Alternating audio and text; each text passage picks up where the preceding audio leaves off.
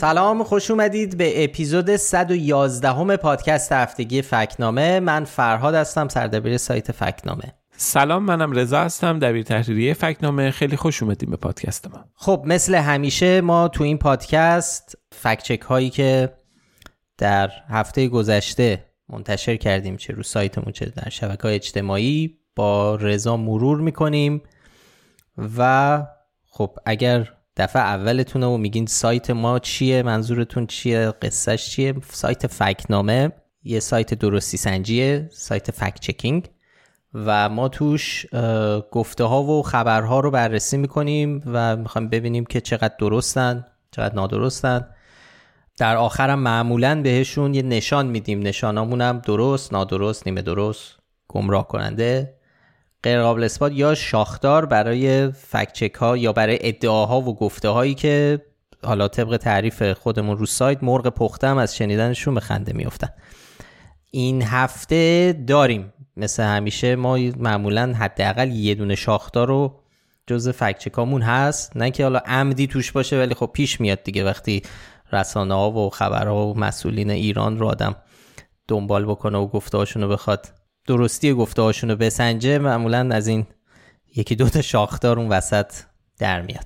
خب این هفته ما چند تا فکت چک داریم که چند تاش چند تاشون واقعا قصه داره ماجرا داره. این ور اونور دنیا اتفاق افتادن و سر در آوردن از رسانه ها و شبکه های اجتماعی فارسی زبون.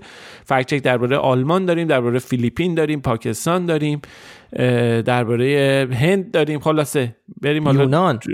یونان هم آره. حالا اگه برسیم یونانو آماده جزء اونایی که گذاشتیم که اگه تایممون اجازه نداره چون مطلب هنوز نهایی نشده ولی حتما میگیم. ان که الان صحبتش شد یونان رو هم حتما تو عمل انجام شده گذاشتمه.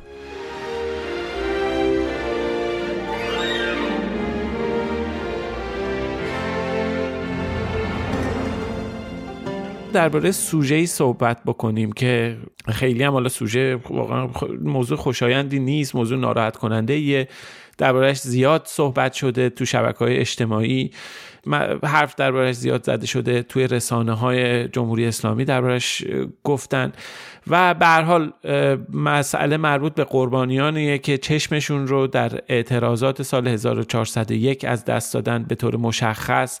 مسئله ای بود که درباره نیلوفر آقایی مطرح شد. خب خانم آقایی ماماست کارشناس ارشد مشاور ماماییه و بینایی چشم چپش رو روز چهار آبان 1401 در تجمعی که اون روز روبروی ساختمان نظام پزشکی برگزار شده بود از دست میده. خانم آقایی این هفته یه مصاحبه انجام داد با یاسمین سیاری که خانم سیاری هم پزشکه و توی سوشال مدیا فعالیت می‌کنه. این مصاحبه رو توی کانال یوتیوبش منتشر کرد. اونجا درباره اتفاقاتی که روز 4 آبان افتاد صحبت می‌کنه و خانم آقایی توضیح میده که با تیر پینتبال بهش شلیک کردن و به حال بعدش بیناییش رو چجوری از دست میده درباره مسائل و مشکلات و شرایطی که تجربه کرده حرف می‌زنه. توضیح میده که چه شرایط سختی رو تو این مدت گذرونده. حالا چه اتفاقی میفته؟ خب ماه هاست که عکس های زیادی از نیلوفر آقایی با پانسمان چشم دیده میشه. ولی اینجا خب چشمش تو این مصاحبه پانسمان نداره. چشم چپ تکون می‌خوره و ممکنه به نظر بیاد که چشم سالمیه. همین موضوع از طرف چند تا کاربر نظیب جمهوری اسلامی که ما بهشون یعنی تو گیومه بهشون میگیم ارزشی از طرف اونا مطرح میشه عکس می‌گیرن می‌نویسن تو شبکه های اجتماعی اول این کارو می‌کنن و بعد مدعی میشن که متهم می‌کنن که دروغ گفته شده و چشم خانم آقای سالم بوده و اومدن با افکار عمومی بازی کردن و به حال از این جور حرفا رو مطرح کردن. آره خیلی زودم میره به سایت های خبری حالا نزدیک به حکومت. مشرق نیوز یه مطلب منتشر کرد کانال تلگرامی رجا نیوز می نویسه دربارش و این خودش دوباره موج جدیدی ایجاد می‌کنه. صدها حساب کاربری توییت می‌کنن با این عکس که نظام جمهوری اسلامی معجزه می‌کنه. نگاه کنید نابینا رو شفا میده. ما رفتیم سراغ این ماجرا. چون خیلی داشت کار می‌شد روش و یه جورایی در ادامه همون روش هایی که حکومت در برخورد با خبرهای حالا کشته شده ها آسیب دیده های اعتراضات اخیر برخورد می‌کنه. نوع برخوردش که در واقع اینا یا دارن دروغ میگن یا عددسازی های رسانه های خارجه و یا اگر هم کسی کشته شده ما نکشتیم از طرف حالا تروریست های که وارد کشور شدن. در ادامه این موضوعات خلاصه. ما رفتیم سراغش. خب اگه به همون مصاحبه با یاسمین سیاری کامل گوش بدیم می‌بینیم که به طور مشخصی داره چه چیزهایی درباره عملهای چشش میگه. خانم آقایی. قبلش هم در اینستاگرامش و تو چند رسانه دیگه هم گزارش هایی هست که نشون میده چشم بعد از اینکه بیناییش رو از دست میده. چند تا عمل شده عمل جراحی. پروتز چشم گذاشتن برای نیلوفر آقایی یعنی چشم مصنوعی گذاشتن. چیزی که ما داریم الان می‌بینیم در واقع چشمیه که بینایی نداره و مصنوعیه. ولی خب به دلیل پیشرفت هایی که انجام شده تو زمینه کاشت پروتز به خاطر اینکه متصل شده به ماهیچه های صورت و ماهیچه های چشم خب همزمان با اون چشم سالم حرکت می‌کنه و خب این خیلی کمک می‌کنه به اینکه چهره فرد خیلی طبیعی تر یا حرکت چشما خیلی طبیعی تر باشه. خب ما تو مطلب لینک ها رو گذاشتیم جایی که بهش چیزایی که بهشون استناد کردیم که نیلوفر آقایی در این حدود یک ماه چه توضیحاتی درباره این عمل جراحی داده خودش و همچنین یه ذرم درباره خود عمل پروتز چشم نوشتیم که حالا اگه خواستید می‌تونید اونجا ببینید. یه ویدیو هم گذاشتیم که در واقع قبل از کاشت پروتز نیلوفر آقایی رو تو یه استوری که خودش منتشر کرده. هنوز چشم چپ بسته است در واقع قبل از کاشت پروتزه و خلاصه توضیح دادیم ماجرا چیه. البته این قضیه چش یه جریان فیک نیوز دیگه هم همراهش بود که باید اون هم دربارش صحبت کنیم تو مطلب هم نوشتیم. اونم این قضیه چشم راست و چشم چپ توی سلفی دوربین.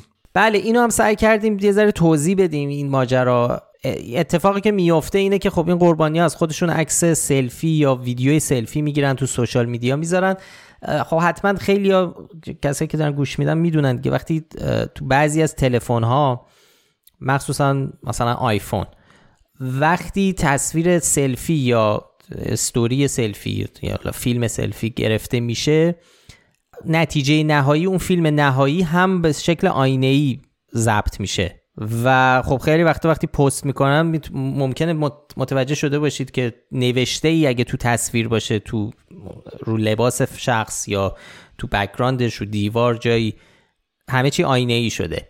این علتش اینه. ممکنه مثلا خب استوریای اینستاگرام رو دیده باشید که تو ایران گرفته شده اونی که داره از خودش فیلم می‌گیره داره رانندگی داره رانندگی می‌کنه به نظر میاد سمت راست نشسته.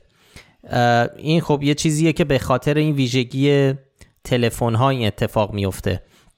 و خب اگر کسی چشم راستش نابینا شده باشه اگر از خودش سلفی بگیره و اون عکس رو پست بکنه اگر اون تنظیمات رو درست نکرده باشه در تصویر نهایی ما فکر می‌کنیم چشم چپه که نابینا شده.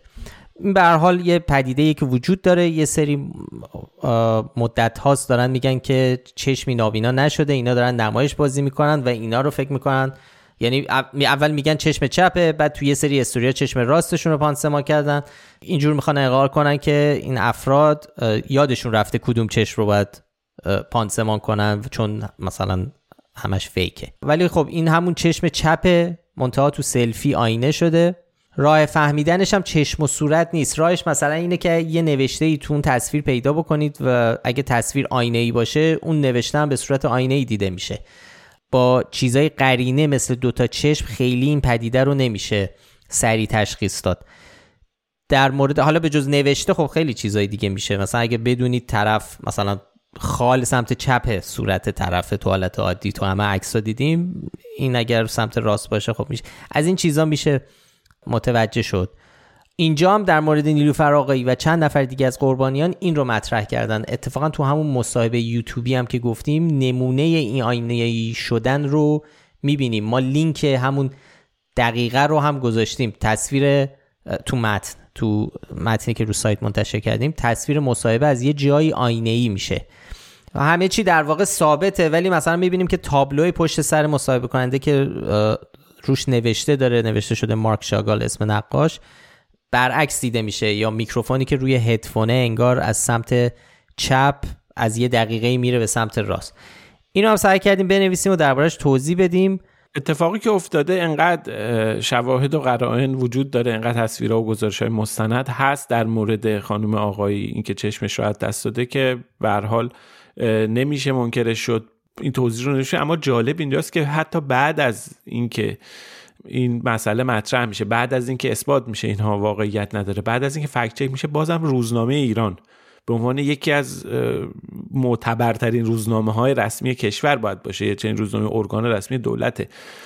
اکانت روزنامه ایران توی توییتر میاد می‌نویسه که مطلب با این عبارت که نیلوفر آقای چشمش جوانه زده. البته بعدا این توییت رو پاک کردن.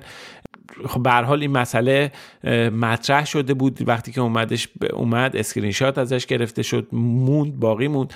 بعدم خود خانم آقایی یه استوری گرفت در ادامه همون مطالبی که هفته پیش داشت می‌گفت. خب به واکنش ظاهرا بهش direct فرستاده بودن توش نوشته بودن که همین عبارت روزنامه ایران استفاده کردن چشم جوون زده بود. ایشون هم اومد اینو منتشر کرد و با شوخی و خنده البته گفتش که اگه اینطوره چرا با ناخونم که بهش می‌زنم صدا با ناخونش ضربه می‌زنه پروتز چشم و اونجا نشون میده که این چشم واقعی نیست. و این هم خب خیلی واکنش زیادی به دنبال داشت.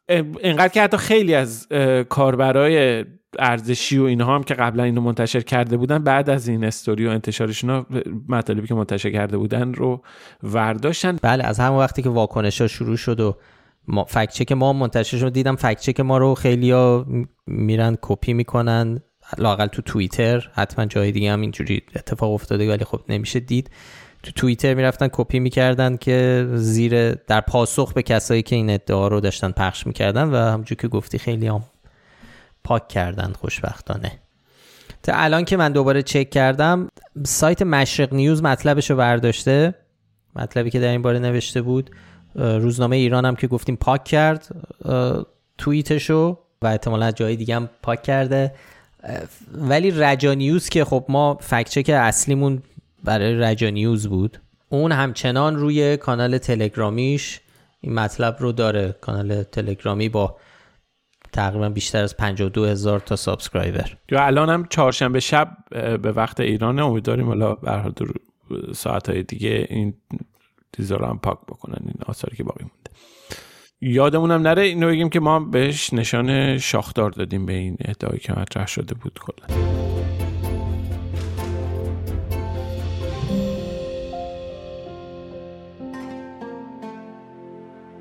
خب فکچک قبلی که شاخدار بود فکچک دوممون هم نشان شاخدار گرفته. خب این هفته به روال هفته های قبل باز هم فکچکی با سوژه هجاب داشتیم.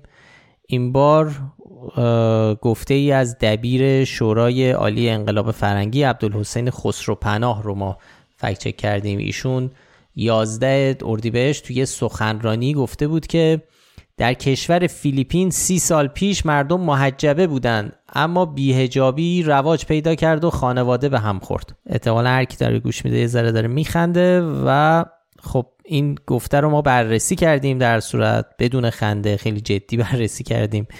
پوشش و وضعیت فرهنگی و بافت جمعیتی فیلیپین رو نگاهی کردیم بهش. ولی در آخر باز بهش نشان شاخدار دادیم. رضا می‌خوای یه ذره توضیح بدی درباره؟ بله به حال این فکت چند تا نکته مهم داره. یکی اینکه گویندهش آدم مهمیه. این آقای خسروپناه حجت الاسلام خسروپناه خب به حال یک خونده خیلی فعال و تاثیرگذار الان مخصوصا که اومده قبلا هم بود یعنی توی این شورای فرنگی و توی این زمینه فرهنگ و نمی‌دونم چیزا فعالیتش ولی الان خیلی نقشش پررنگ شده. خیلی هم حرف می‌زنه. این روزا تعداد اظهار نظرش درباره مخصوصا حجاب و اینا خیلی زیاد شده. درباره روزا بحث این که حالا میایم و جریمه می‌کنیم. پسرا هم جریمه می‌کنیم اگه لباسشون خوب نباشه. نمی‌دونم همه خیلی حاشیه داره زیاد تولید میشه. و به هر حال فقط هم ایشون نیست البته. خب همه بیشتر ولی به سبب اینکه شورای عالی انقلاب فرهنگی که حالا بله. خود این شورا و اینا بعدا ان یه بار فرصت بشه آدم می‌تونه درباره این نهادم کلی قصه و داستان بگه. خود این شورا مسئولیت حجاب و عفاف به نوعی بر عهده داره براش قانون گذاری و این چیزا می‌کنه. به حال ایشون مسئولیتش دارن از بقیه سنگین‌تره و اظهار نظرش هم حجمش به نسبت بقیه زیادتره. نکته بعدی هم اینه که این اولین بارم نیست که آقای خسروپناه اومده داره درباره این, این مسئله رو مطرح می‌کنه. ما جستجو کردیم. دیدیم قبلا هم عین این رو گفته. بازم به فیلیپین اشاره کرده. حالا نمی‌دونیم چرا اینقدر حالا ایشون درباره حجاب در فیلیپین به چه دلیلی چیز اینو واقعا نمی‌دونیم ولی به نظر می‌رسه به فیلیپین رفت آمد داشته. یه گزارشهایی هست که اونجا تو برنامه های مختلفی که تو سفارت جمهوری اسلامی برگزار می‌شده می‌رفته میومده سخنرانی می‌کرده و حضور داشته و خیلی به چشش اومده. و قبلا هم گفته بود که هجاب تو فیلیپین قبلا سی سال پیش خیلی خوب بوده الان خیلی بد شده.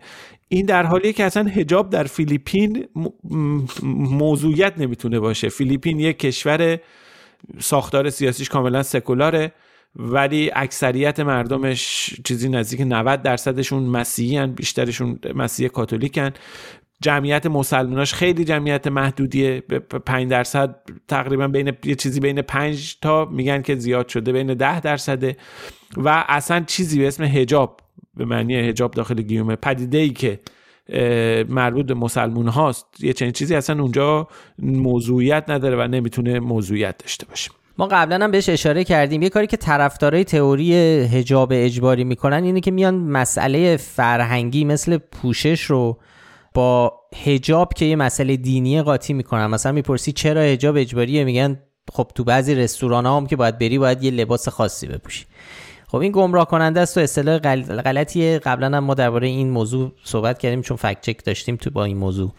این یه چیز فرهنگیه مثل خوراک یا هر چیزی هم بسته به شرایط مختلف تغییر می‌کنه. هجاب و به خصوص هجاب اجباری که تو ایران داریم دربارش صحبت می‌کنیم یه چیز مذهبیه و یه امر فقهیه. یه چیز یعنی ریشه تو این مسائل داره. ما هر بار درباره این موضوع صحبت می‌کنیم تاکیدم می‌کنیم چون نکته مهمیه.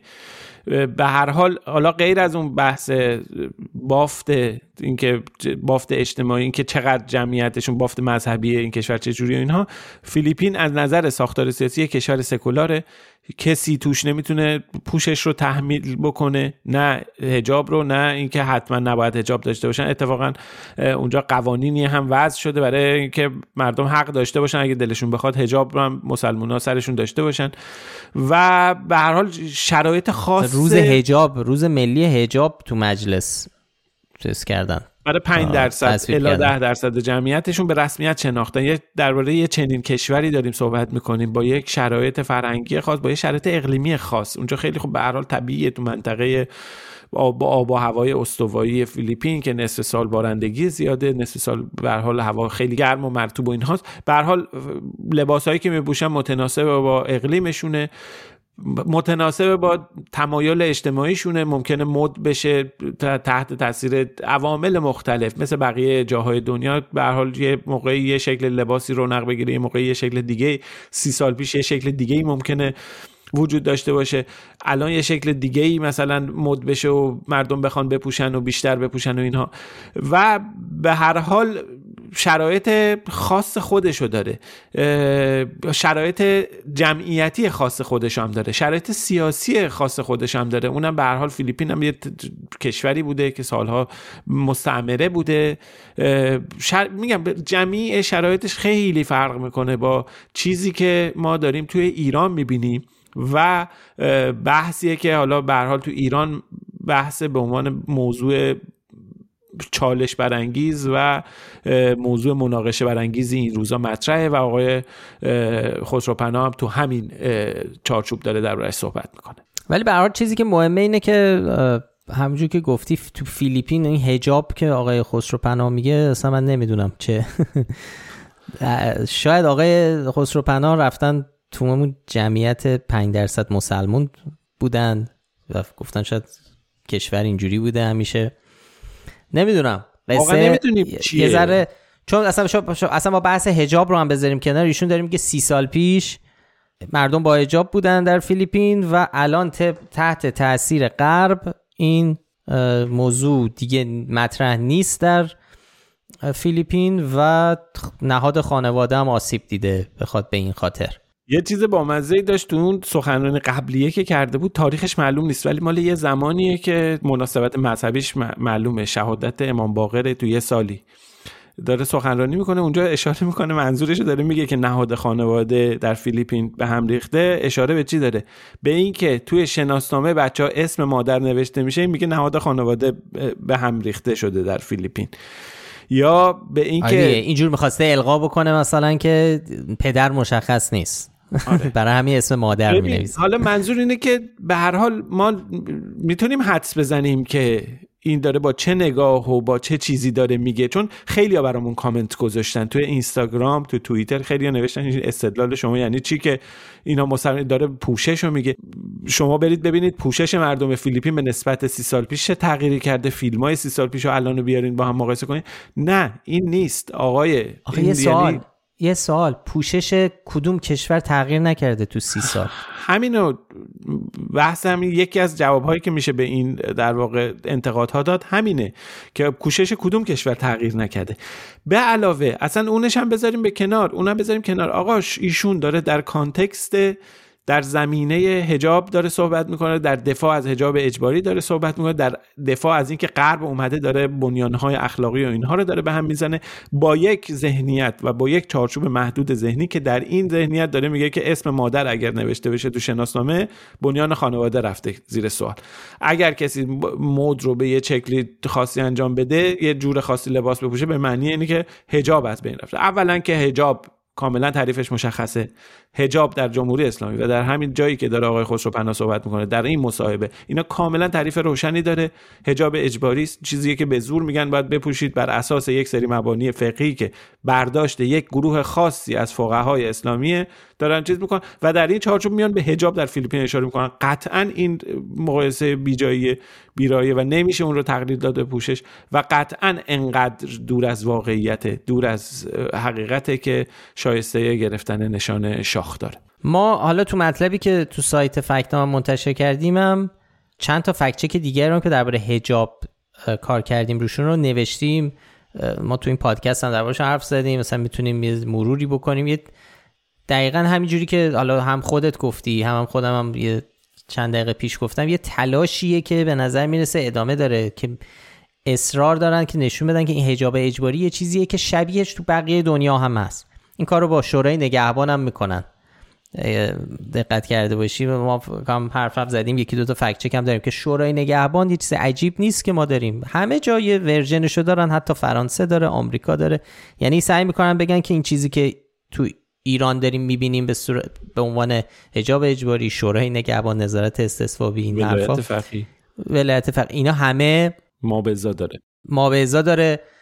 چه بسا حتی مال ما بهتره. ورژن ما همین دیروز داشتیم درباره این آقای راجی این ویدیویی که ازش در اومده بود. راجی که خیلی هم جدیدن فعال و زیاد سخنرانی می‌کنه آره. بله. ایشون که اصلا می‌گفت که اختیارات رهبر ایران بسیار کمتر از مثلا پادشاه بریتانیا رئیس جمهور آمریکا فلان. اونا یه اختیارات عجیب غریب دارن که که حالا شاید بعدا توی فرصتی بریم سراغش. حالا الان تو پادکست اینو بگم منو فکت چکش ولی مثلا گفته بود که رهبر جمهوری اسلامی ایران حق وتو نداره در حالی که مقام های دیگه این حق ولی رئیس جمهور آمریکا حق وتو طرحها رو داره. آره، خیلی بود. که اصلا نمونه مشهورش حتی که تقریبا هممون یادمونه بحث قانون مطبوعات در مجلس ششم که عملا وتو کردی. حالا اسمش رو نگذاشتن حکم حکومتی. خب اصلا هر چی اسمش وتو نباشه. رهبر چیز که؟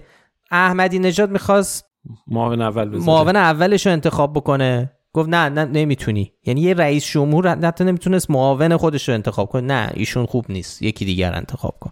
و خب همه هم می‌دونیم که وزیر امور خارجه معمولا رهبر باید تایید کنه وزیر اطلاعات رهبر باید تایید بکنه. حالا اینا چون رو کاغذ نیست آقای راجی هم میگن که آقای خامنه ای واکسن وتو می‌کنه. آقای خامنه ای برند نه که حالا لوازم خانگی برند لوازم خانگی که این ال جی و سامسونگ نباشه رو وتو می‌کنه. آقای خامنه ای نژاد مرغ و وتو می‌کنه که این مرغ نژادش نباشه این یکی مرغ نژادش باشه. ما داریم در دخالت مورد علاقه تو آره خیلی. نژاد دخالت تو نژاد مرغ. نه آخه کسی که میگه که چیز می‌کنه من حالا بحث خارج شدیم از حجاب ولی آره. واقعا به همون نسبتی که این حرف که بگی آقا پوشش مردم فیلیپین رو بیای مقایسه کنی با حجاب در ایران به همین نسبت عجیب غریبه که بیای حق وتو خامنه ای رو مقایسه بکنی با مثلا کشورهای دیگه مثل کشور مثلا دموکراسی های غربی یا حتی پادشاه بریتانیا پادشاه بریتانیایی که عملا قدرت هیچ دخالتی تو هیچ سیاست گذاری نداره تو بریتانیا. هیچی. یعنی اما اول اصلا سلام علیکم من شدم امضا می‌کنه همه چی رو باید بده.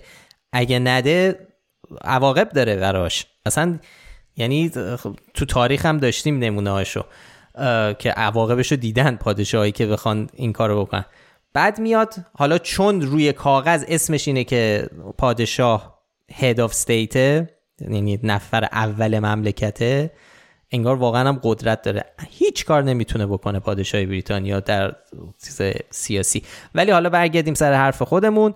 آره این می‌خوان نشون بدن که اینجور چیزا از جمله هجاب اجباری چیزای عجیبی نیست در همه جای دنیا هست و اگه یادتون باشه رفته بودن سراغ درس کد رستوران ها لباس دانشجوها اون ماجرایی که ما اصلا تو اپیزود اول پادکستمون رفتیم سراغش. یک کمپین بسیار من فکر می‌کنم اصلا موفقم بود تا حدی به خاطر اینکه خب تونستن با یه محتوا تولید کردن به شکلهای مختلف اینو جاهای مختلف در طول سالها هی پخشش کردن و احتمالا خب تاثیرم داشته خیلی باور کردن اینکه نمی‌دونم تو هاروارد نمی‌تونید شلوار شلوار کوتاه بپوشید نمی‌دونم تو فلان دانشگاه معروف نمی‌دونم آستین حلقه ای مجاز نیست دو مسبی کسی نباید فلان کنه. یه قصه های عجیب غریب که اصلا واقعا شاخدار بودن و اصلا رسید به تلویزیون. تو تلویزیون تو این برنامه‌ای که درباره مثلا از برنامه گفتگوی جوانان با یه کارشناس و اینا. الان اسم برنامه یادم نیست ولی بدون توقف. آره بدون توقف آفه. مثال پرینستون می‌زدن که در پرینستون نمی‌دونم دانشجوها باید فلان کار بکنن. یه قصه های این شکلی که همش از بیخ دروغه. یعنی اصلا دروغه. یعنی کسی که یه نف... یک بار از کنار یه دانشگاه غربی رد شده باشه می‌دونه که خب چقدر این حرفا خنده داره. به حال تلاش اینه که اینا بگن که یه پدیده عادیه در حالی که حجاب اون چیزی که تو جمهوری اسلامی بهش میگن حجاب حجاب اجباری یک پدیده غیر عادی منحصر به فرده. تو فقط توی ایران در مقیاس ملی اجرا میشه و افغانستان بعد از اومدن طالبان که تازه تو افغانستان یه ذره کمتر از ایرانه. برای زنان خارجی هنوز اجباری نشده.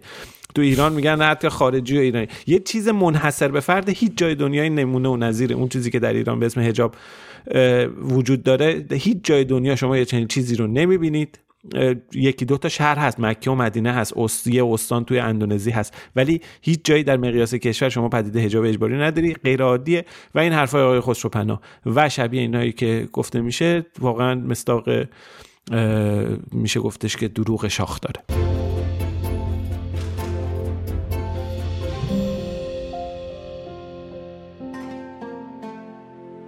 این هفته یه ویدیویی رو هم بررسی کردیم که در سطح گسترده پخش شده بود. ممکنه شما هم دیده باشین این ویدیو رو یا دربارش مطالبی شنیده باشین. خب نشون داده میشه که مامورای پلیس و چند نفر که به نظر می‌رسه از سرویس های اجتماعی حمایت از کودکان باشند اومدن و یک بچه حدودا 6 7 ساله رو دارن با خودشون می‌برن.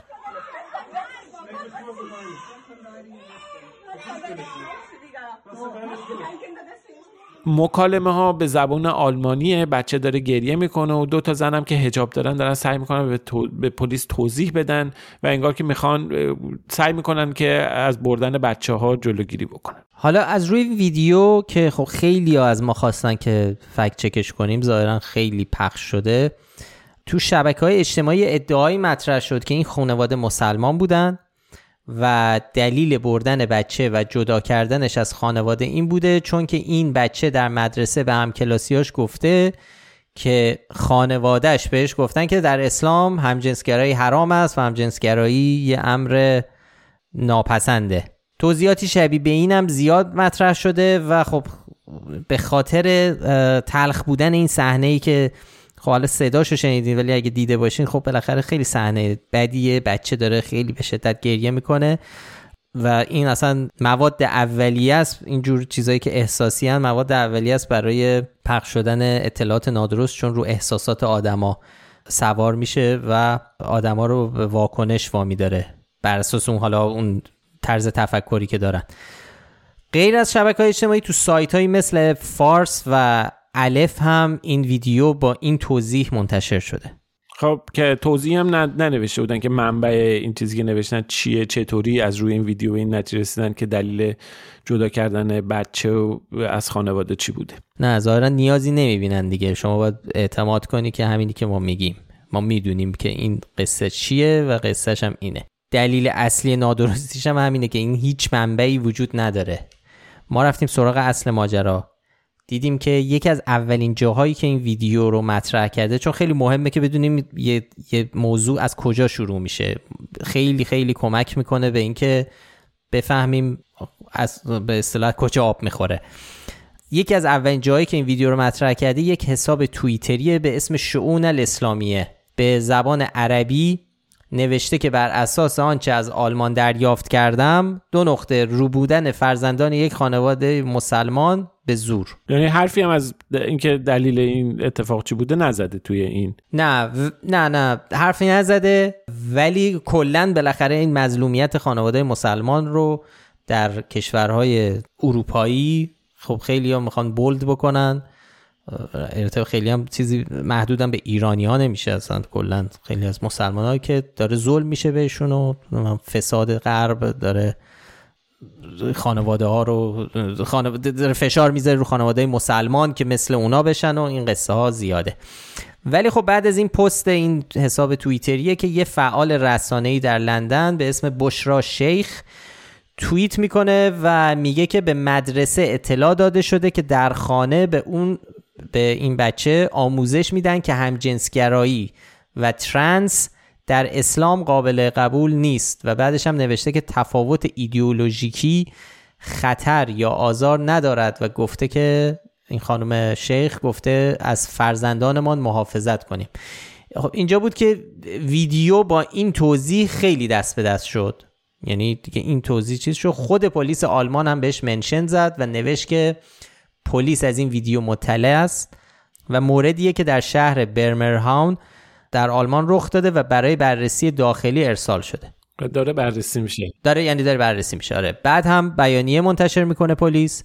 توضیح میده. اونجا میگه این ویدیویی که پخش شده یک گزیده از اجرای حکم دادگاه برای نگهداری از دو کودکه. یعنی مسئله درباره دو تا کودک بوده. گفته که این کار مرحله آخره و تنها وقتی رخ میده که خیلی دلیل خیلی جدی وجود داشته باشه. بعدم گفته درک کنید برای حمایت از خانواده و کودکان نمی‌تونیم برای دلیل این تصمیمات توضیح بیشتری بدیم. خاطر حریم خصوصی و هزار تا چیز چون هنوز هیچی مشخص نیست. ولی گفته که لطفا ادعای نادرست رو منتشر نکنید. یعنی دو بار مستقیم و غیر مستقیم اشاره می‌کنه به اینکه این دلیل به خاطر باور به هم جنسگرایی یا عدم باور به اون نیست. این که گفتن درست نیستش. اول میگه دلایل خیلی جدی وجود داشته بعد میگه که اینایی که گفته شده نادرسته. یعنی به هر حال دو تا بچه هم بودن دادگاه و حکم دادگاه و اینا هم بوده. یعنی اصلا روایت که میگه یه بچه رو به دلیل اینکه خانوادهش مخالف هم جنسگرایی بودن خب این دقیق نبوده و این گفته پلیس نشون میده که درست نیست. بله. یعنی و در واقع داره میگه این آخرین راهکاره. اینی که دارید می‌بینید آخرین راهکاریه که تو موارد خیلی فوری انجام میشه. یعنی می‌خواد اینو القا بکنه که یه جوری می‌خواد بگه که احساس کرده دادگاه که سلامت این بچه در خطره یا کلا خودش در خطره به هر دلیل. حالا بعد ادامهش توضیح میدیم. یه وبسایت اردنی هم بعدش یه گزارشی می‌نویسه و میگه تصمیم انتقال این کودک بر اساس شکایت همسایه ها بوده. که می‌گفتن مکرر صدای جیغ کودک رو از درون خانه میشنیدن. می‌خواستن مطمئن بشن که این بچه تحت آزار و خشونت نیست و تا این مسئله رو بررسی کنن و ببینن اوضاع چه قراره این بچه تحت حمایت دولته. خود خانم بشرا شیخ هم روایت این سایت اردنی رو بعدا تایید می‌کنه ولی میگه این همه واقعیت نیست و هنوز ماجرا ادامه داره و یعنی حرف کلی که داشته می‌زده هنوز سر جاشه و این حرفا.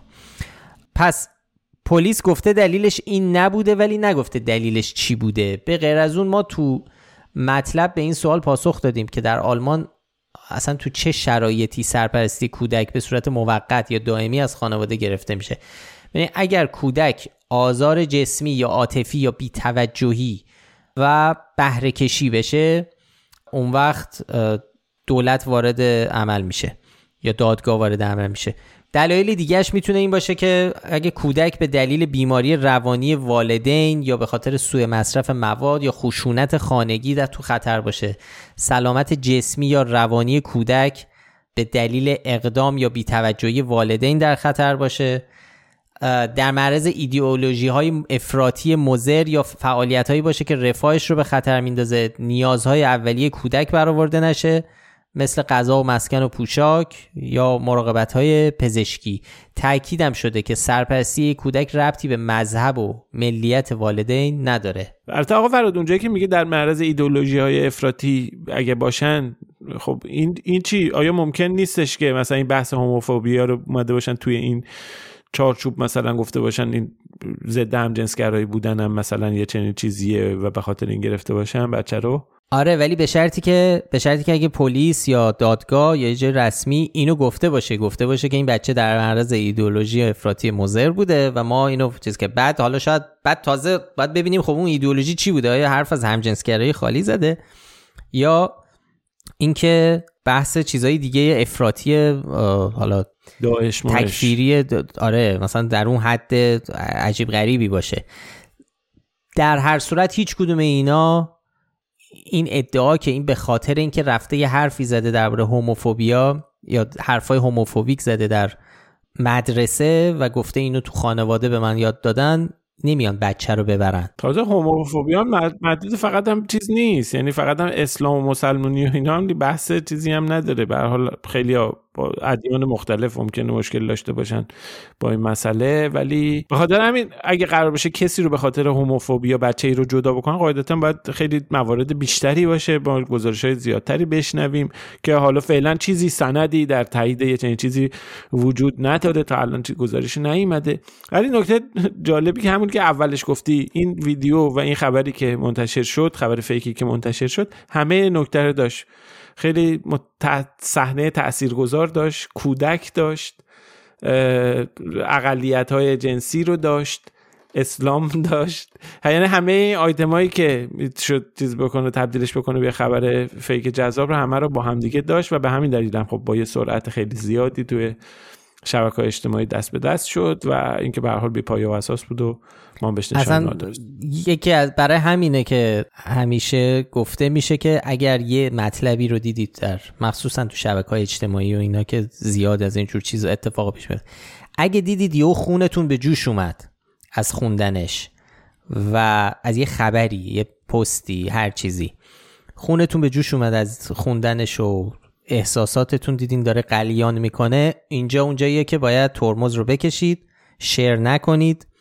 یک لحظه اجازه به خودتون بدید که یه ذره فکر کنید دربارش مطمئن بشید که درسته. چون بهترین چیز همینه برای پخش شدن اطلاعات نادرست اینه که اون قسمت احساسی مخاطب رو هدف قرار بده. حالا این هر چیزی می‌تونه باشه. چپ و راست و مذهبی و غیر مذهبی نداره.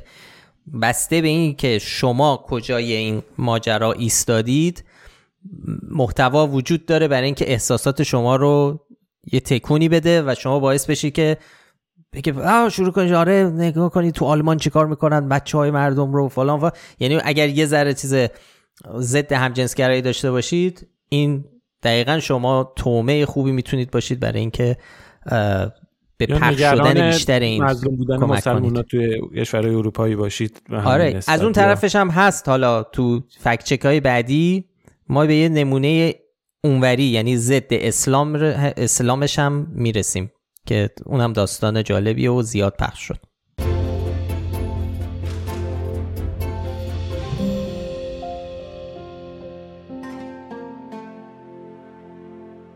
خب حالا اون ورسه که یه بازی با احساسات ضد اسلام و ضد مذهبی. خب یه سوژه داشتیم درباره پاکستان.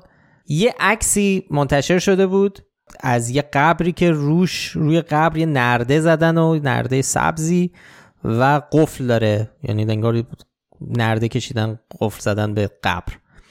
و تو شبکه اجتماعی خیلی پخش شده و با این توضیح که در کشور پاکستان روی قبر دخترانی که فوت کردن نرده می‌ذارن و قفل می‌کنن که جلوی تجاوز جنسی به جسد رو بگیرن.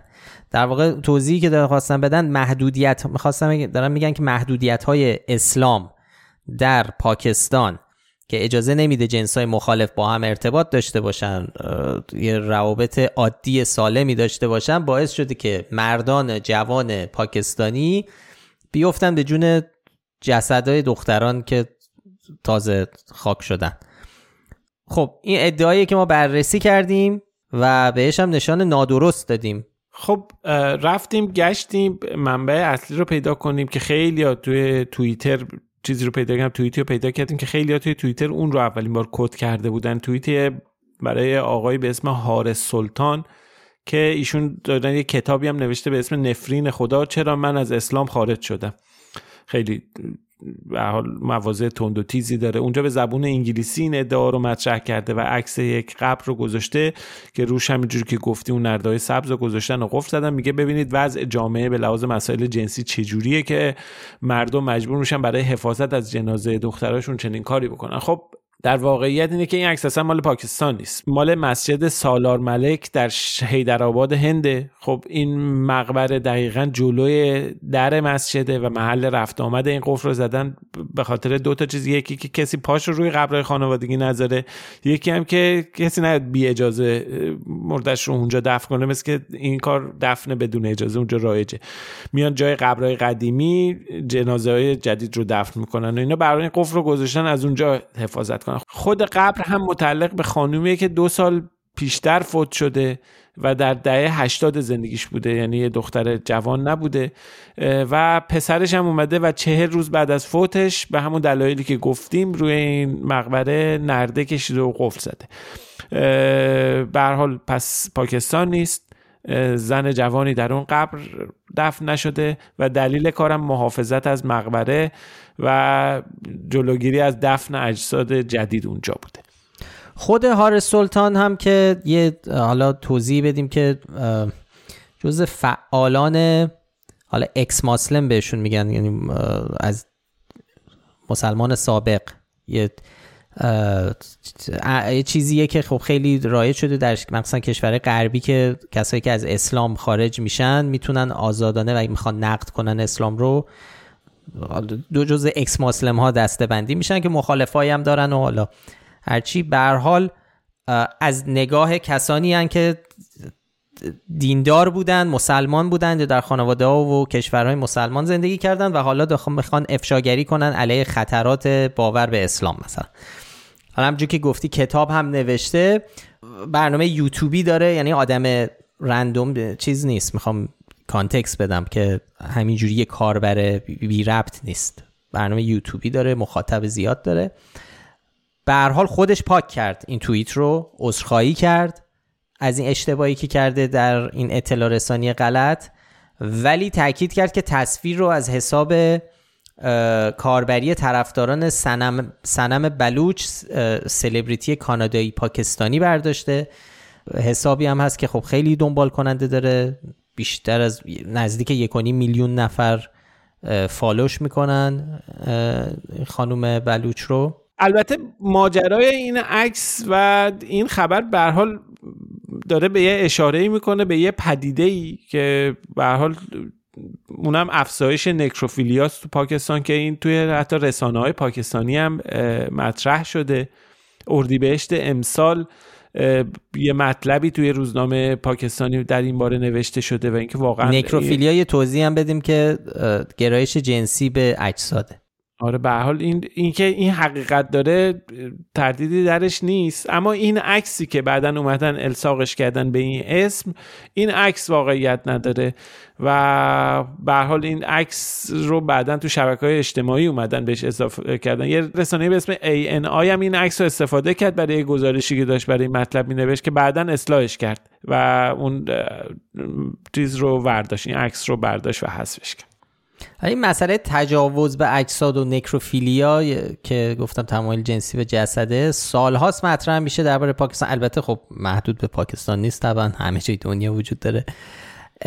اکثرشون رو هم ولی این در مورد پاکستان رو اکثرش رو رسانه های هندی منتشر می‌کنن که خب بیطرف هم نیستن. حتما می‌دونید که اختلافات بین هند و پاکستان از بیشتر از 60 70 ساله که البته 60 70 سال. بله از, از آره دیگه از بعد از جدایی از بعد استقلال هند و جدایی پاکستان. این این ماجرا شروع میشه. خب قبلش هم بحث اختلافات هندوها و مسلمان هم داره. همه اینا جمع میشه.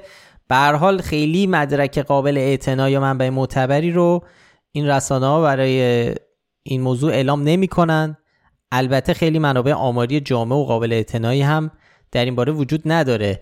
مواردی هست در گذشته. مثلا دفتر کمیساریای عالی حقوق بشر سازمان ملل یه گزارشی رو منتشر کرده با موضوع دسترسی زنان به عدالت در پاکستان. اونجا دو مورد رو ذکر کردن که یکی از این دو مورد فردی بوده که متهم به 48 فقره تجاوز به اجساد در یک بازه زمانی 8 ساله. یه چیز دیگه هم که تو این گزارش گفته میشه اینه که خب خیلی قانون جدی علیه این موضوع وجود نداره. یه وکیلی هست که کارزاری رو شروع کرده سال 2022 که قوانین در این زمینه بازبینی بشه. معتقده که خیلی وقتا اینطوریه که شخص مزنون به این مسئله است ولی چون قانونی وجود نداره آزادش می‌کنن. به حال این عکس نادرست بود. ما بهش نشان نادرست دادیم. عکس درست بود آقا عکس که درست بود ادعایی که درباره این عکس مطرح می‌شد نادرست گیر به من ندادی منظورم توضیح خب مهمه دیگه. آخه میگی عکس نادرست بود. عکس درست بود.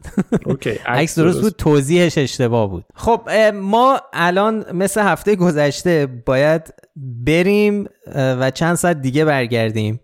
البته شما که گوش می‌دید خب بلا فاصله میشنوید چون میچسبونیم به هم. فقط اینو ما باید یه توضیح بدیم. اگه دیدیم صدامون عوض شد و اینا به خاطر اینکه احتمالا رفتیم نهار خوردیم اومدیم. خب علتش هم اینه که بگیم دیگه. آقا رضا بگیم. یه سوالی من دارم از بله. شما. همین الان پیش اومد سوال برای یه فکت چک ممکنه بشه. شما هی میگی که ما این پادکست رو چهارشنبه شب ضبط می‌کنیم. بعد می‌خوایم بریم میگیم میریم نهار می‌خوریم میایم. همیشه میگم چهارشنبه شب به وقت تهران. اشت... نه غلط اشتباهی از من گرفتی. غلط اشتباه. من همیشه میگم چهارشنبه شب به وقت ایران. این آره. وارد نبود این ایراد شما. ولی خب الان باید بریم مجبوریم بریم. قبلا نمی‌رفتیم الان باید بریم چون آقا افشین که تهیه کننده پادکسته یه کلاسی ثبت نام کردن کلاس آنلاین و خب باید برن به کلاسشون برسن. من و شما اینجا باید علاف باشیم تا ایشون از کلاس برگردن. تهیه کردیم بشینیم بمکیم تا افشین برگردن بله بله. سماقا کنارمونه. همراه ناهار سماقمونم بمکیم. حالا اگه فکر نکنین کلاس حالا خیلی جدی و اینا هم هستش داره میده یه چیزایی. آره کلاس های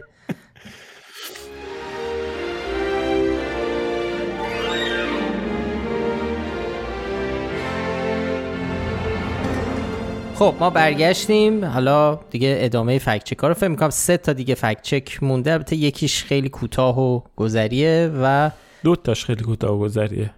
دو تاش. دو تاش خیلی کوتاه و گذریه. و در آخرم کامنت ها رو می‌خونیم. خب توی ده روز گذشته خبر واگذاری و فروش جزیره ایران خیلی داغ بود. این بار البته صحبت چینیا نبود. اگه دیده باشید ما یه بار سال 99 یه فکچک داشتیم درباره واگذاری کیش به چینیا در قرارداد 25 ساله که خیلی هم خبرساز شد. خیلی سرصدا کرده بود اون موقع. خب آره دیگه حساسیت ها خیلی کلا بالاست.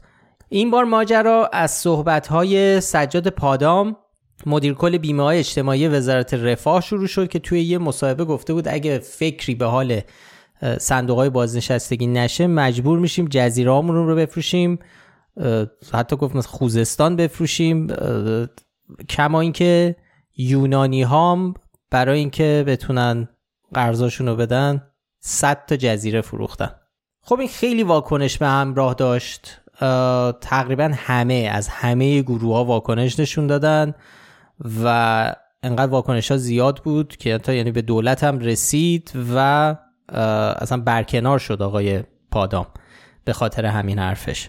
دقیقا تقریبا یعنی همه واکنش نشون دادن همه واکنش منفی نشون دادن. به غیر به جز یه تعدادی از اقتصاددانا که اتفاقا گرایشاشون هم متفاوت بود.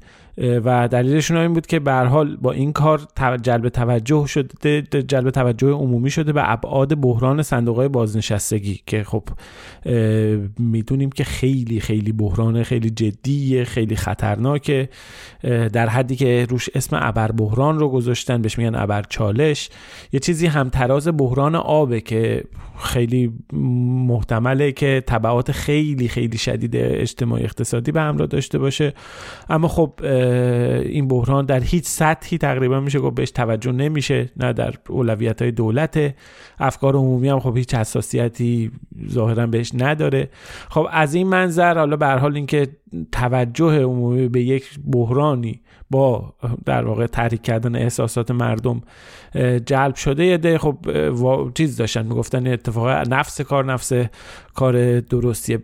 بحران به صندوق های بازنشستگی هم چیز عجیب غریبی نیست. یعنی یک پدیده شایع در کشورهای دیگه هم بوده.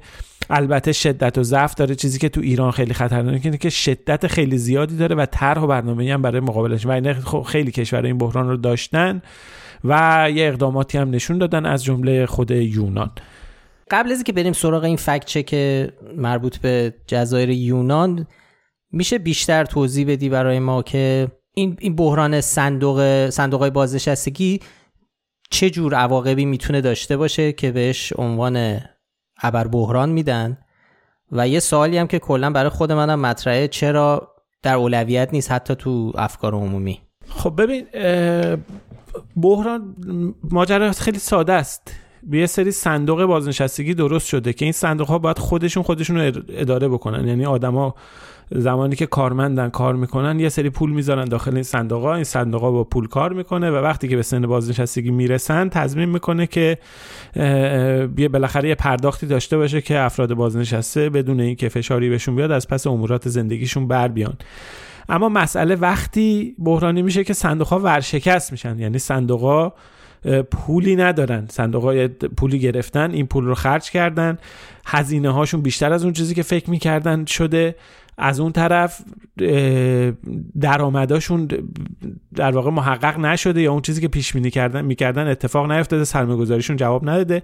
یا مثل پدیده که تو ایران اتفاق افتاده مثلا تامین اجتماعی دولت سالها حقشو نداده. یعنی اون حق تامین اجتماعی از خیلی قدیم یعنی از بگم 40 سال 40 خورده ای سال حتی قبل از انقلاب این به دولت طبق قانون موظفه که هر به ازای هر پرداختی که هر نفری به صندوق تامین اجتماعی می‌کرده دولت هم یه چیزی بده نداده نداده. این انباشته شده. به غیر از اون دولت از منابع این صندوق های تامین اجتماعی به عنوان یه نهاد پولدار استفاده کرده. اسم 60 رو احتمالا همه شنیدیم. اون شرکت های سرمایه گذاری اومدن. بوده فساد بوده رانت بوده. به هر حال کار نکرده. الان به مرحله رسیده که جواب نمیده. خیلی از صندوق ها ورشکستن. مثلا صندوق بازنشستگی بر اساس استانداردهای صندوق بازنشستگی کشوری ورشکسته است صندوق تامین اجتماعی به زودی به مرز ورشکستگی خواهد رسید و همینطور بقیه صندوق های ریز ریزی هم که داریم شرایط خوبی ندارن.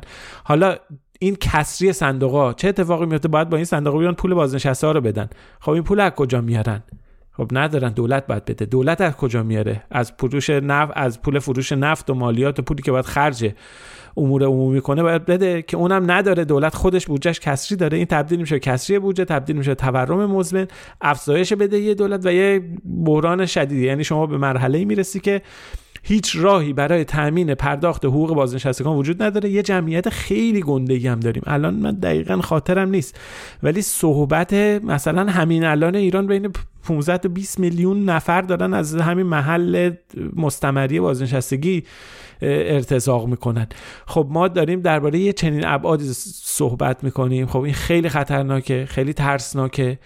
چه دولت بیاد از پول بدون پشتوانه بده بشه تورم خطرناکه. همین کاری که الان داره اتفاق میفته. تقریبا میگم بالای 15 درصد بودجه ما. همین امسال رفته صرف یه چنین کار شده.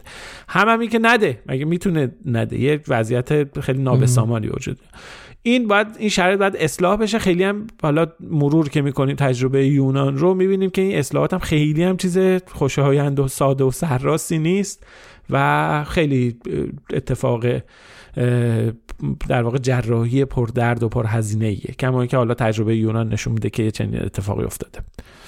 خب حالا خیلی ممنون از توضیحاتت بریم می‌تونیم الان بریم سر یونان حالا که گفتی. سوال اینجاست حالا یونانیا 100 تا جزیره فروختن به کی فروختن چطور فروختن؟ یه ذره از تحقیقاتی که کردی برای ما بگو که ببینیم چقدر حرف آقای پادام درسته اصلا. خب این اولین بار نیست که وضعیت یونان با ایران مقایسه میشه و اشاره میشه به جزیره فروشی در یونان. آقای میدری اقتصاددان که دوره هم معاون وزیر رفاه بودم سال 96 یه چنین چیزی رو گفته بود با تعبیر تجربه تلخ یونان استفاده کرده بود که خب این اشاره داره به بحران اقتصادی یونان که حوالی سال 2010 به اوجش رسید. خب یونانیا تو این ماجرا خب یه سری کارها کردن از جمله یه سری جزیره واگذار کردن. البته قضیه قابل مقایسه با ایران نیست. حالا چه خود بحران چه این بحث جزیره یه سری صحبت درباره یه سری جزایر کوچیکه توی کشوری که صدها جزیره داره. نه درباره ایران که حالا مثلا خب جغرافیاش متفاوته. یه چیز دیگه هم هست اونم اینه که بحث ارزی و اینا مطرح نبوده. یعنی جزیره ها به یه سری سرمایه گذار فروخته شده و اجاره بلند مدت داده شده. که این سرمایه گذار عرب بودن روس بودن. چینی بودن حتی یونانی هم بودن. اما خب نقشه تغییری نکرده. جزیره عمدتا خالی از سکنه بودن. همچنان هم جزء یونان هستن. اما در مورد ایران اینو می‌دونیم که خیلی نگران تمامیت ارزی. که خب در مورد یونان اصلا یه چنین چیزی موضوعیت نداره. این رو هم باید بگم که حالا به هر حال غیر از این تمامیت ارزی توی ایران درجه حساسیت روی حضور خارجی هم خیلی بالاه نمونهش رو خب ما می‌بینیم. هر وقت بحث سرمایه گذاری خارجی میشه اگه این سرمایه گذار مثلا چین باشه یا عرب ها باشن اینا خب یه سری ها حساس میشن. وقتی صحبت سرمایه گذاری غربیه خب یه سری ها از اون ور ارزشی ها خیلی حساس میشن. خود آقای خامنه ای خیلی حساس و نگران از این موضوع. ولی خب در حالی که تو خیلی جاهای دنیا برخلاف این همه دنبال این هستن که بیان و سرمایه‌گذار خارجی بیاد واگذار بکنن یه چیزی رو اداره یه چیزی رو بدن که خب حالا این اتفاقی که این وضعیتی که تو ایران هست دلایل تاریخی و جامعه شناسی خودش داره که حالا خارج از سطح دانش ما و حوصله این پادکسته. حالا خود بحران یونان چقدر شبیه ایران بوده؟ چقدر شبیه وضعیت الان ایران؟ از جهاتی شبیه ولی خب متفاوت هم هست. ما توی ایران داریم بحران اقتصادی ایران بحران یک کشور منزویه.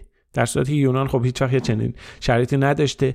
ایران چهار ده هست چهل ساله که دلیل جنگ و تحریم و همین نوسان تو رابطه با دنیا مشکل داشته. به این اضافه بکنیم ساختارهای معیوب اقتصادی که از قدیم بوده. این باعث شده که رشد اقتصادی پایین و تورم مزمن همیشه یه مشکلی باشه تو اقتصاد ایران.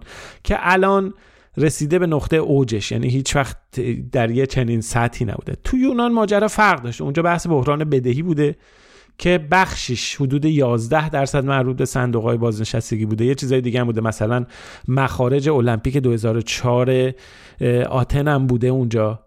یه سری دست و دل بازی هایی هم خب دولت کرده بود دستمزدا بالا رفته بود مزایای بازنشستگی خب زیاد بود. یه سری تحصیلات هم داده بودن که خیلی ها بازنشستگی پیش از موعد داشتن. خب اما به حال بحران به اوجش رسید. بدهی یونان رسیده بود به 320 میلیارد یورو که خب 177 درصد تولید ناخالص داخلیشون بود. خب خیلی عدد بزرگی بود. و به هر حال یونان در معرض این در آستانه این قرار گرفته بود که یک کشور کاملا ورشکسته بشه. اما خب عمده بدهی های یونان خب بدهی به کشورهای اروپایی در صدرشون آلمان و حالا یه تا یه حدودی مؤسسات بین المللی مثل صندوق پول و اینا بود. اون زمان ایده فروش دارایی های ملی از جمله همین جزایر یه سری آثار هنری و تاریخی و اینا اون موقع این ایده از طرف آلمانیا مطرح شد که گفتن که به حال باید بیاد هزینه یه چنین وضعیتی رو بده یونان. که خب خیلی هم دنبالش بودن. گزارش های زیادی اون موقع منتشر شد درباره این بحث جزیره ها بود. جزیره ها رو واگذار کردن. اومدن آگهی گذاشتن این ورنور آگهیشون می‌تونیم ببینیم. خیلی حساب معلوم بود که باز کرده بودن. اما اونقدری که همه فکر می‌کردن چه طلبکارا و چه خود دولت یونان نتونستن درآمد از فروش واگذاری جزیره ها کسب کنن. خیلی جزیره ها زیر قیمت فروخته شدن.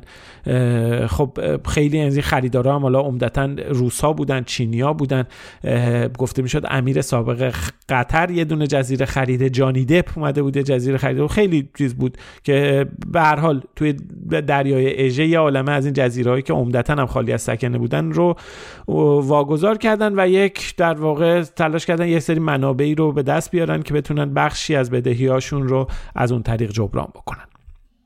این جزایر رو به صورت دائمی خریدن؟ هم انواع و اقسام بوده. یا به صورت این در واقع زمین خریدن. آره دیگه زمین, زمین خریده جانی دپ در یونان. زمین خریدن. الان میرن در ایرانیا میرن این ور اونور دنیا زمین می‌خرن. ملک می‌خرن. همین از این جنس دیگه. حالا میگیم جزیره خریدن آخر مثلا ابعاد جزیره هم کوچیکه. شما نقشه رو نگاه بکنین توی مثلا دریای اژر نگاه کنی پر جزیره ریز ریز و کوچیک کوچیکه که اونا رو اومدن حالا یا اجاره بلند مدت کردن یا اینکه اومدن کلا خریدن دیگه. یه چنین کاریو کردن. خب حالا این کارا حل کرد بحران یونان رو یا چطور بحران یونان حل شد. اما از این سهم این فروش جزیره خیلی ناچیزه. فکر می‌کردن دولت تا پایان 2015 یعنی پنج سال بعد از اینکه بحران اومده بود و خیلی از جدی مطرح شده بود از محل فروش اموال و دارایی ها کل اموال و دارایی که جزیره جزیشون بودن 50 میلیارد یورو جذب کنه. اما ظاهرا فقط در حدود 3 میلیارد یورو تونست که از این طریق درآمد به دست بیاره. اما بحران یونان بالاخره تموم شد. یعنی یونان از این بحران گذر کرد. وزیر دارایی یونان تابستان پارسال بود که اومد رسما اعلام کرد که کشورش دیگه مشمول اون برنامه نظارت سرسختانه اتحادیه اروپا دیگه نیست و خب این خیلی هم کار آسونی نبود. یه برنامه ریاضتی خیلی سخت رو پشت سر گذاشتن. مثلا میگم کارهایی که کردن این اصلاحاتی که مجبور شدن انجام بدن تحت نظر حالا نهادهای بین‌المللی 22 درصد مثلا دستمزدها کاهش پیدا کرد. حداقل دستمزد یا مثلا 150 هزار شغل در بخش دولتی هست شد. مستمری ها رو کم کردن. قوانینشون رو اصلاح کردن به سمت سوی اینکه مثلا اخراج آسون بشه. اونا حالا مدل ایران یه حقوق ماه 13 هم, هم داشتن پایان سال که الان ایدی معروف شد مثلا اونا حذفش کردن. بودجه بخش بهداشت و درمان رو که کم کردن بودجه بخش دفاع رو کم کردن شرکت های دولتی رو حالا خصوصی سازی کردن تا حدودی اصلاحات مالیاتی این کارا رو کردن. اینا خیلی کارهای سخت جراحی های دردناک اقتصادی قاعدتا خیلی حجم نارضایتی بالا رفت. یه دوره اصلا یادتون باشه یه دولت چپ اومد که این کارا رو نمی‌خوایم بکنیم ولی انقدر حجم بحران گسترده بود که همون دولت هم مجبور شد که تن بده. به هر حال این کارا رو کردن و الان که ما در سال 2023 میلادی قرار داریم این بحران تا حدود زیادی حل شده کامل مرتفع ولی دیگه حل شده. پارسال بود نخست وزیرشون اعلام کرد که برای اولین بار توی دهه گذشته تو سال 2023 حقوق بازنشستگان رو قراره که توی یونان افزایش بدن. حالا به حال منظورم اینه که یه چنین شرایط رو گذروندن و موفق شدن که از این بحران عبور کنن. خیلی ممنون از توضیحاتت. این توضیحاتی که رضا داد رو ما به صورت یک مقاله خیلی fact check نیست ما بهش میگیم fact sheet ه بیشتر یعنی نشان نداره. ولی همین موضوع رو موضوع رو باز کرده درباره توضیح دادیم تو مقاله روی سایت هست و می‌تونید لینکش رو هم تو توضیحات پادکست پیدا بکنید و اگه دوست داشتید می‌تونید version مفصل ترش رو بخونید با به همراه همه لینک ها و منابع. خب بریم سراغ فکچک های آخر.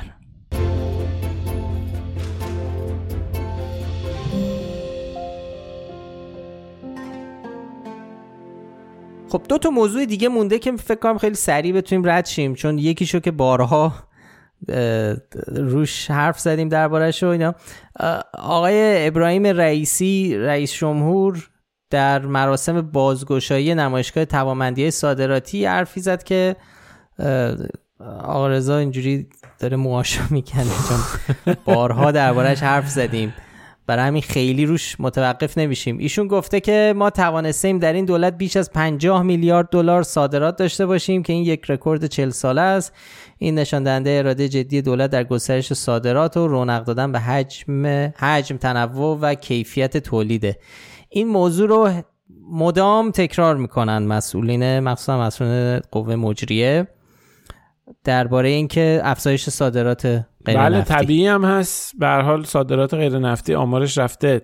عددش خیلی زیاد شده و اینا هم میان میگن که ما چقدر خوبه. ولی خب این نشانه رونق تولید و حجم و تنوع کیفیت نیست چون این نشانه گرون شدن کالاهاست. یعنی حجم صادرات یعنی وزن کالاهای صادراتی کم شده کاهش پیدا کرده ولی قیمتشون رفته بالا. خود مرکز آمار گزارش داده 15 درصد قیمت کالای صادراتی به دلار. حالا نه اینکه تو به ریال میره بالا قیمت جهانی رفته بالا. مثلا صنایع پتروشیمی رو پارسال اگر مثلا هزار دلار یک کیلو شد صادر می‌کردن الان شده هزار سیزده دلار. خب به حال هزار و صد و سی دلار. خب به حال یه چنین تورمی باعث شده که ارزش صادرات بره بالا و این حجم صادرات هیچ تغییری نکرده. صادرات غیر نفتی هم که هی میگن آدم نباید دچار اشتباه بشه. بیش از 50 درصد این صادرات غیر نفتی در سال گذشته محصولات نفت بایه بوده. یعنی میعانات گازی و چیزای پتروشیمی و اینا بوده. یعنی خیلی هم غیر نفتی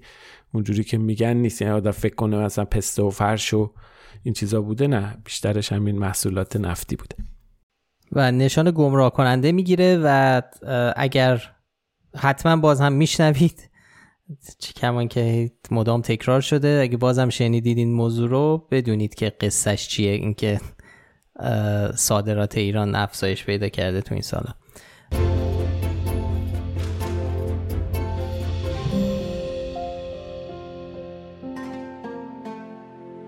آخرین موضوعی که می‌خوام دربارش صحبت بکنیم دوباره یک جلد مجله تایم ساختگیه. و برای بار دوم ادعا شده که عکس مهسا امینی روی اونه و به عنوان شخصیت سال مجله تایم معرفی شده. علت اصلی پخش شدنش در فضای فارسی هم توییت یکی از خبرنگاران رکنا یه که خانم سمیه باقی. خانم باقی که تقریبا ده دقیقه بعد از اینکه ما در شبکه های اجتماعی فکت چک کردیم اینو توییتش رو پاک کرد. البته اینم بگم که اینو خانم باقی نساخته. خانم باقی فقط شیر کرده بود. اصل این تصویر در واقع ساخته یک حساب اینستاگرامیه به اسم کوردز ای آی که خب بیشتر تصاویرش رو اگه نگاه بکنید افراد مشهوره که با استفاده از هوش مصنوعی گذاشتشون تو لباس کردی و خب بعضیاشون هم خب یه ذره بامزه شدن به خاطر اینکه مثلا دریک یا یه سری خواننده های مشهور که به وضوح کرد نیستن قطعا خانواده سلطنتی بریتانیا اینا هم خانواده سلطنتی بریتانیا لباس کردی پوشیدن. چارلز و چیز هم هستن هری پرنس هری. آره و نزدیک 19 هزار تا follower داره. به حال این یکی از چیزهایی که ساخته و خودش هم اعلام کرده که این AI این جلد مجله تایم و عکس ژینا مهسا امینی که به عنوان person of the year حالا تو اون طرحش دیده میشه. به حال این رسیده به سایت ردیت اونجا پخش share شده. باز هم با credit کوردز AI و اینکه این ساخته هوش مصنوعیه. ولی خب وقتی رسیده پاش به فضای شبکه های اجتماعی ایران به عنوان یه فکت ارائه شده که ما فکت چکش کردیم و آقا رضا داشتم فکر می‌کردم ما به این لیستمون لیست شاخک ها باید تیز بشه. اسمش چیه؟ یه اسم باید بذاریم براش که نانو پروفسور ژاپن. مجله تایم. مجله تایم رو هم باید اضافه کنیم. هر وقت دیدید مجله تایم یکی به عنوان آ بعدم اینو اینو باید هیچ کس توجه نکرده. کسایی که این عکس رو پخش کردن که شخصیت سال مجله تایم در دسامبر اعلام میشه نه در ماه می وسط بهار.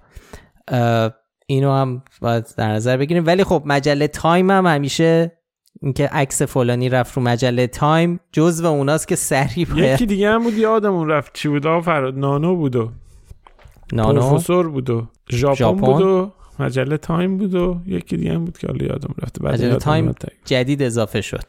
حالا فعلا در حال این این, این لیست رو باید تکمیلش کنیم یه چیزی درست کنیم آره. خوبه دیگه. این این کلمات رو حواستون باشه. اگه جایی دیدید باید سواد رسانه ای بود. سواد رسانه خیلی هم چیزه. اون ردخور نداره. سواد رسانه ای واقعا آره. سواد رسانه هر دفعه می‌بینی باید یعنی اون چیزی که آدم باید نگران باشه سریع چیز می‌کنه و متوجه میشیم نگرانیمون به جا بود. آره. خب بریم سراغ کامنت ها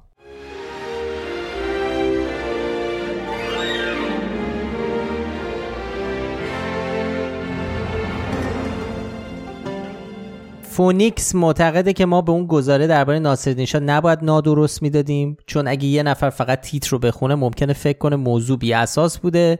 در حالی که خب تبصره داشته یعنی اولین نفر نبوده و درباره اسرائیل به اون معنا حرف نزده. که اینو ما صحبت هم کردیم. اتفاقا جزی بحثی بود که یه ذره حالا اختلاف نظری بود که بین من و رضا بود. قبل از اتفاقا اختلاف نظر رو هم قبل از پادکست هم حین ضبط پادکست هم اختلاف نظر داشتن البته خاموش موقعی که خاموش بود میکروفون. و این اختلاف نظر خیلی جدی رو داشتیم ولی به دست آخر به این نتیجه رسیدیم. یعنی آقا فراد به این نتیجه رسیدم من مجبور کردم به این نتیجه برسم که نادرست بدیم نه آقا افشین مجبور شد قطع کنه چون شما به من تغییر کردی. من... سر این قصه. گفتی چرا نادرسته؟ ولی نه خب درست میدم میرم ولی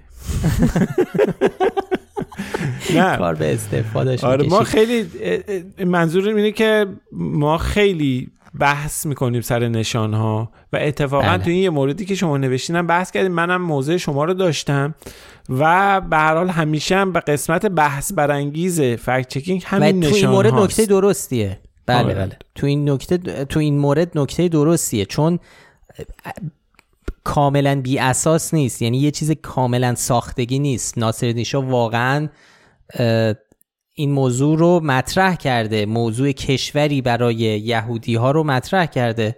حالا طبق گفته خودش.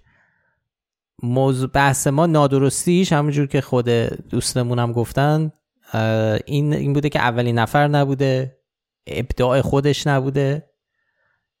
و اینکه اصلا درباره اسرائیل حرف نمی‌زده. می‌گفته برید یه جایی یه چیز بگیر چون اسرائیل نمی‌تونسته باشه. که دفعه قبلا من گفتم این حالا محدودیت های نشانمونم. این وقتا بعضی وقتا چیز میشه که گفتم پولیتی فکت موسلی فالس داره که ما نداریم. ما موسلی فالس یا یه چیزی فالس نادرسته یا نیست. یا چیز دیگه ایه ولی خب اینجور وقتا این نشاند یا این rating به درد می‌خورد؟ یعنی اگه اونو ما سیستم پولیتیفکتو داشتیم بهش احتمالا می‌دادیم mostly false ولی آره کم و بیش کم و بیش نادرست. ولی خلاصه این جزو کار ما دیگه. دست شما درد نکنه. ما تشکر می‌کنیم از دوستمون که گفتیم که نظرتون رو بنویسید به ما بگید و خوشحالیم که شما این کارو کردید. منم هم نظر بودم با شما و بعدش البته خب چیز بود دیگه استدلال آقا فراد من قانع کرد. حالا امیدوارم که شما موافق باشید با این نشان. ولی به حال همیشه نشان ها جاییه که اختلاف نظر پیش میاره وگرنه درباره فکت ها و درباره متن معمولا ما هیچ وقت چلنج بین خودمون که کمتر با مخاطبا هم تقریبا کمتر چلنج داریم. بحث نشان هاست که یه مقداری به حال از یه دایره محدودی از یه تعداد نشان محدودی باید انتخاب بکنیم که همین شده دیگه. به حال ممنون. دیگه در خوبی و بدی نشان هم حرف زدیم قبلا که این نقاط ضعف رو هم داره یه نقاط قوت داره فایده هایی داره نشان. از اون طرف یک حالا مکتب فکری هست تو حالا این جامعه فکت که بعضی از فکت موافق نشان نیستن. یکیش همین موضوعیه که اینجا پیش اومد. یعنی بعضیا میگن منحرف می‌کنه ذهن رو محدود می‌کنه کار فکت چکر رو و اینکه اگر موضوع یه موضوع چالش برانگیز باشه. حالا نه این ناصرالدین شاه ولی اگه موضوعی باشه از یه سیاستمداری به سیاستمداری ما نادرست دادیم. طرفدار اون سیاستمدار وقتی اون نادرست رو می‌بینه احتمالا اصلا نمیره سمتش. یه موضع منفی پیدا می‌کنه نسبت به اون رسانه ای که داره فکت چک می‌کنه و ممکنه این نشان هام در واقع چماق بشن برای رقابت های حالا آدما با هم رقابت های سیاسی که دارن. فواید زیادی هم داره. یه سری حسن خوب داره یه سری حسن حسن خوب زیاد داره آره. حسن خوب زیاد داره و به هر حال ما اینا, اینا رو سبک سنگین کردیم. وقتی می‌خواستیم تصمیم بگیریم و خب تصمیم گرفتیم دیدیم که حسن خوبی نشان بیشتر از حسن حسن بعدیشه. خب کامنت بعد دوباره از دوستمون فونیکس که یه کامنت دیگه درباره fact check دیگه همون گذاشته. ایشون نوشته که یعنی خودش گفته در ملارد یکی از فامیل, ها، فامیل هاشون صاحب فرزند شده و تو اون بیمارستان از 20 تا نوزاد 18 تاشون اتباع افغانستانی بودن. این درباره این fact check مونه که ادعا شده بود که در 75 درصد از زایمان های بیمارستان های تهران و حومه تهران مربوط به اتباع افغانستان. که خب البته ما توضیح دادیم گفتیم که تجربه شخصی ملاحظات به حال محدودی در یک پنجره محدود در یک فضای محدود این نمی‌تونه معیار قرار بگیره. چیزی که می‌تونه این وسط به ما کمک بکنه که بتونیم به یه نسبت درست برسیم آمار و اعداد و ارقام با توجه به جمعیت مهاجران افغانستانی که وجود داره و با توجه به آمارهای که هست. یعنی ما آمار موالید رو داریم. یعنی موالید نسبت تولد کودکان به نسبت جمعیت هم برای شهروندان ایرانی و هم برای اتباع خارجی ساکن ایران این رو داریم. خب اینا رو بررسی می‌کنیم. مثلا یه چنین چیزی غیر ممکنه. تقریبا بین 10 تا 15 درصد تولد ها اتباع خارجی هستن. ما بقی اتباع ایرانی غیر این نمی‌تونه باشه. یعنی از نظر ریاضی غیر ممکنه یه چنین اتفاقی بیفته. اما خب ممکنه که افراد تجربه های خیلی متنوع و متفاوتی داشته باشن. یه جان برن از هر 20 تا احتمالا تو بیمارستان های زیادی اصلا هر 20 تا همه اتباع ایرانی هن. یه جایی هستش ممکنه یکی باشه از 20 تا یه جایی ممکنه 5 تا باشه یه جایی این بیمارستانی که حالا اشاره کردم ممکنه به هر حال ما معیار بحث یعنی کلیه و ما داریم درباره نسبت کلی صحبت می‌کنیم و باید برای همین بریم سراغ اعداد و ارقام کلی. و اصلا این تعمیم دادن تجربه های شخصی یا مشاهدات عینی خود آدم تعمیم دادنشون به یک حالا جامعه بزرگتر خیلی می‌تونه اشتباه باشه. برای همین باید خیلی مواظب باشیم که آدم رو. الان مثلا توی بیم جا... بله دقیقا. خب مهدی برامون نوشته درباره نسل کشی اویغورها صحبت کنیم. خب اویغورها حتما می‌دونید که مسلمانان چین هستند که خب خیلی خبرساز بوده رفتار حکومت چین باشون باشه ما اینو گوشه ذهنمون می‌ذاریم. اگر موضوعی اومد که یا ادعایی شد گفته ای اومد دربارش سعی می‌کنیم که بذاریم جزو کارهایی که ممکنه بکنیم. ولی بحث خب خیلی پیچیده و مفصلیه. حتما. ولی باید یه ارتباطی حتما به ایران داشته باشه. یه مقام ایرانی هزار نظر توی یه رسانه ایرانی یه چیزی نوشته شده بله. باشه که ما بریم سراغ شما برای خودمون یه چیزی داریم قاعده داریم که به حال مسائل خارجی رو نقل قول مقام های خارجی رو اینا رو چیزمون تمرکزمون روی ایران و این هاست مگر که مسئله تو ایران خیلی مطرح باشه و مبهم باشه و سال برانگیز باشه. البرز خلیلی و مهدی از همون تشکر کردم و مهدی گفته بخش بندی کنید مطالب رو و در سایت بذارید که راحت تر بشه فکر فکر خوبیه چیزی که دوستمون گفته تو کامنت. خب ولی خب احتیاج به تغییر ساختار سایت داره. حالا ما یه برنامه‌ای داریم ولی نه حالا کوتاه مدت نیست. در شاید ماهای آینده شاید شیش ماه دیگه کارایی بکنیم که تقریبا همین چیزی باشه که دوستمون پیشنهاد داده برای راحتتر شدن راحتتر پیدا کردن مطالب روی سایت. آقای محمد مسعودم برامون کامنت گذاشته در واقع نقدی رو مطرح کرده اینکه چرا ما از نشان شاختار دفعه پیش من گفته بودم که خب ما به یک به چیز نشان شاختار میدیم که از طریق این نشان جلوی انتشار اطلاعات نادرست رو بگیریم. ایشون گفتن که به حال استفاده ابزاری کردن از نشان ممکنه که توی دراز مدت باعث آسیب به اعتبار و وزنه نشان باشه. ممنون از اینکه این کامنت رو گذاشتید. البته ما قائل به مقابله با دیس اینفورمیشن و همینطور اصلاح میس اینفورمیشن اطلاعات نادرست و همینجور مقابله با کمپین های سازمان یافته اخبار جلی و اینا هستیم. این رو برای خودمون این جزء کارمون می‌دونیم مقابله با این جریان ها رو. اما بله اینکه ما خودمونم تاکید همیشه داشتیم و داریم که باید پریز بکنیم از فعالیت به صورت اکتیویستی و اینها و بتونیم اون بیطرفیمون رو به عنوان یک جایی که مرجع فکت چکینگ قراره باشه حفظ بکنیم. این در واقع چیزی نداره منافاتی نداره با اینکه بیایم و برای مقابله با جریان های سازمان یافته اخبار جلی به حال از نشانه ها و اینها استفاده بکنیم.